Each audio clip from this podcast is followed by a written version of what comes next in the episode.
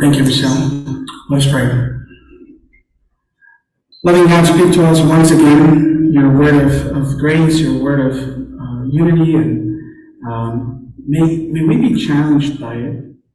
May it bear fruit in our, in our lives and in our hearts, that we may be doers and not just hearers. In the name of Jesus, we pray. Amen. Uh, some of you may be wondering what's with the uniform. No, there wasn't a memo sent out.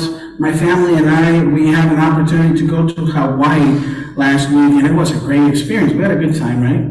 We uh, ate a lot of delicious food. We went to we went snorkeling. We went to Ulua. Um, the, the food was delicious. The weather was beautiful. The people were awesome. And I love opportunities like this to, to leave the place where you live, where you live and, and get to meet other people because you learn about different cultures, different traditions, just different ways of doing things. Um, for example, one thing that I learned about Hawaii is uh, they do not allow loud laughing in Hawaii. Did you know this? Just a low ha. Leave time for laughing. but really, I mean, the concept of aloha is such an interesting one. Uh, someone told us that it was it meant hello and it meant goodbye and, and everything in between, right? And so um, it's, it's a way to share peace with people and to wish them well. And, and one of the things that we discovered when we were there is that people in Hawaii, they're big on hospitality. And we could feel it wherever we went. People were always uh, making room for us. Um, so I, I enjoy the concept of, of aloha. I learned mahalo, which means thank you. And but my favorite concept that I learned by far is the concept of ohana. Ohana is the Hawaiian term for family. Family in the extended sense of the term, including blood-related, adoptive, or intentional family. Right? If you watched the movie uh, Lilo and Stitch, you heard Ohana being defined. Okay? Ohana means family, they say. Family means nobody gets left behind or forgotten. I love that definition. Can you say that with me? Oh, family means nobody gets left behind or forgotten. And I love this. Ohana is the people who love you, the people who guide you and nurture you. The world needs Ohana. Amen? We need Ohana, every single one of us. Family, uh, people around us who care for us, they, they have play such an important part of who we are. Because we, through Ohana, we understand that we, there's an interconnectedness that's important. None of us is just an individual separated from, from everyone else. Um, we went to the movie theater this week, and I love the movie that we saw, Blue Beetle. Have you seen that movie? Anybody here? Superhero movie. This is the, I think it's the first Mexican American superhero that gets his own movie, uh, which is pretty cool. But I think that I really loved about the movie was that uh, Blue Be- uh, Beetle, the protagonist, the main, main hero, teams up with his family to basically save the world. His mom, his sister, his uncle, and even his abuelita.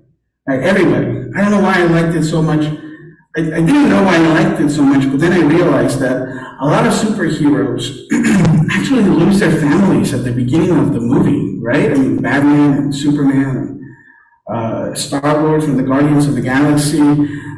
A lot of superheroes seem to be very lonely individuals, but not Blue Beetle. Blue Beetle um, understood that he needed his family if he wanted to do this amazing things just to move forward.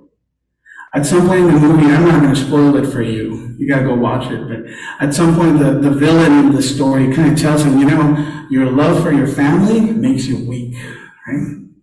you care too much. That, that makes you vulnerable. Um, at the end of the movie, he says, No, no, no.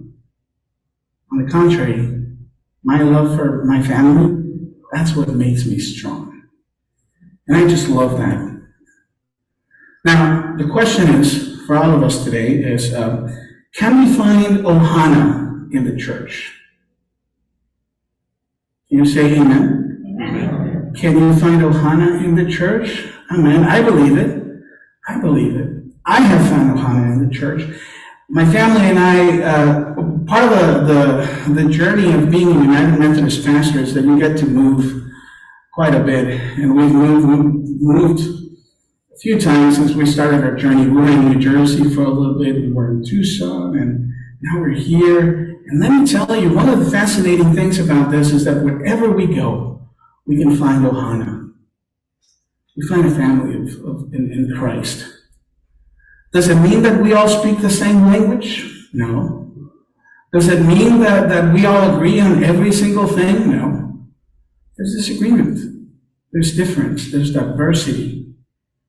But Ohana goes beyond all of those things. Ohana is, uh, and when it comes to the church, this is the Holy Spirit bringing, bringing us together, helping us understand that it is not because of who we are, but because of God's will that we are a body body that is called the church. So yes, we can find Ohana in the church.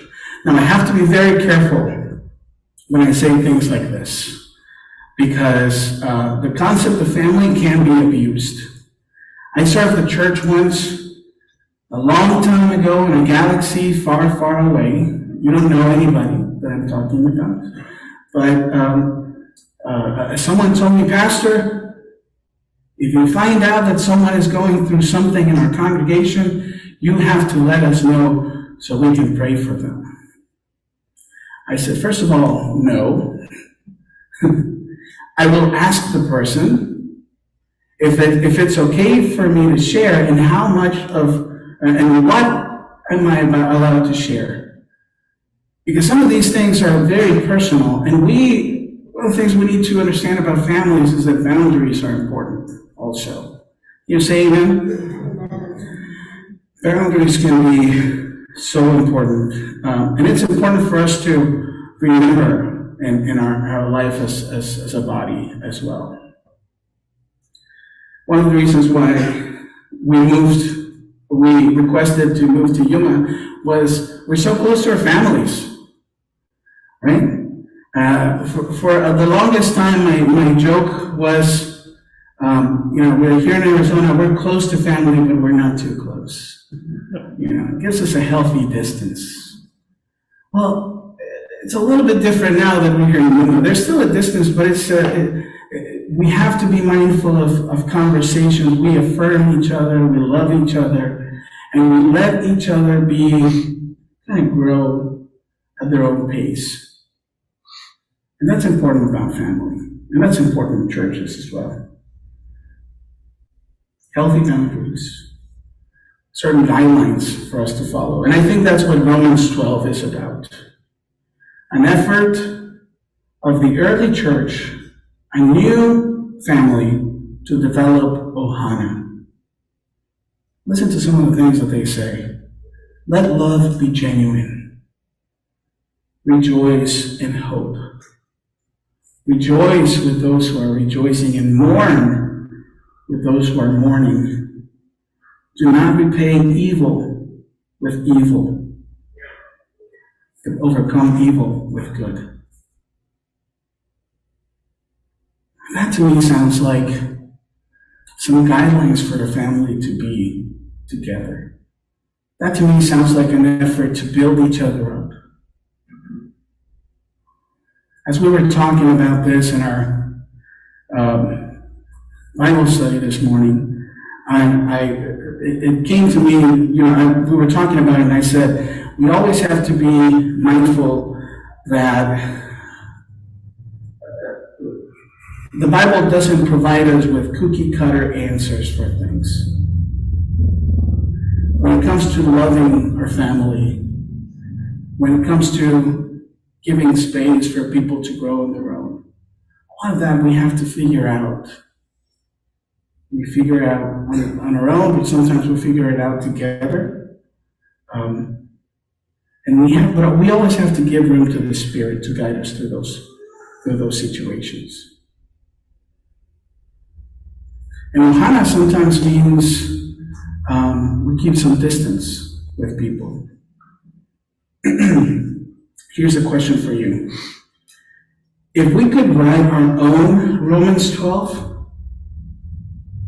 what are some things that we would write for the church of our time?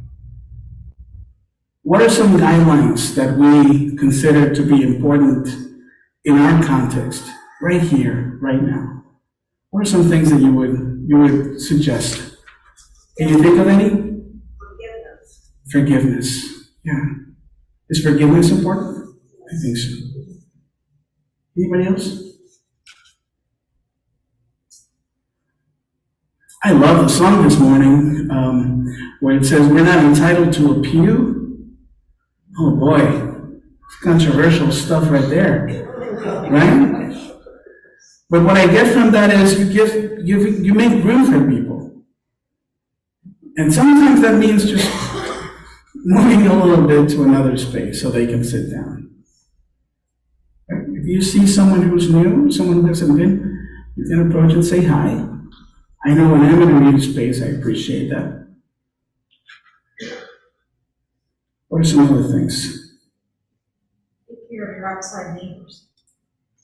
Take care of your outside neighbors as a church? Absolutely, that's a good one. Yeah.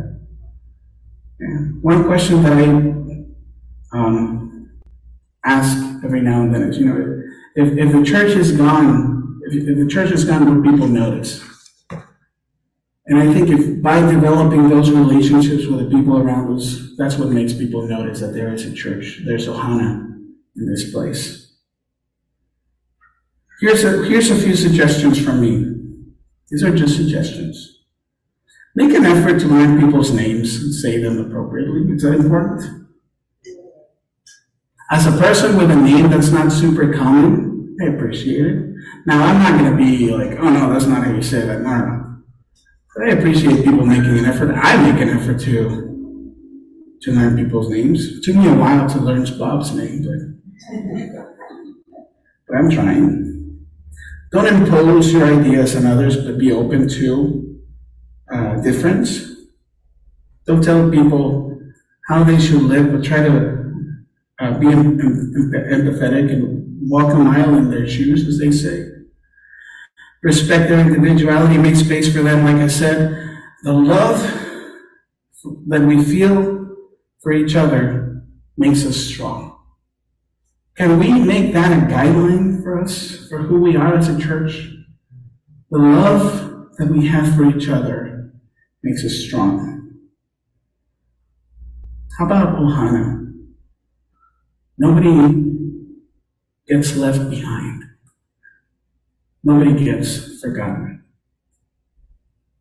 Perhaps my favorite quote from John Wesley, or one of the most memorable ones for sure, is um, even though we don't think alike, can we love alike? He seemed to believe so. And I agree. Because Ohana is not about uniformity opinions. But unity in the face of diversity, about affirmation, about bringing people in. No one is left behind. No one is forgotten. Can you say amen? Amen. amen.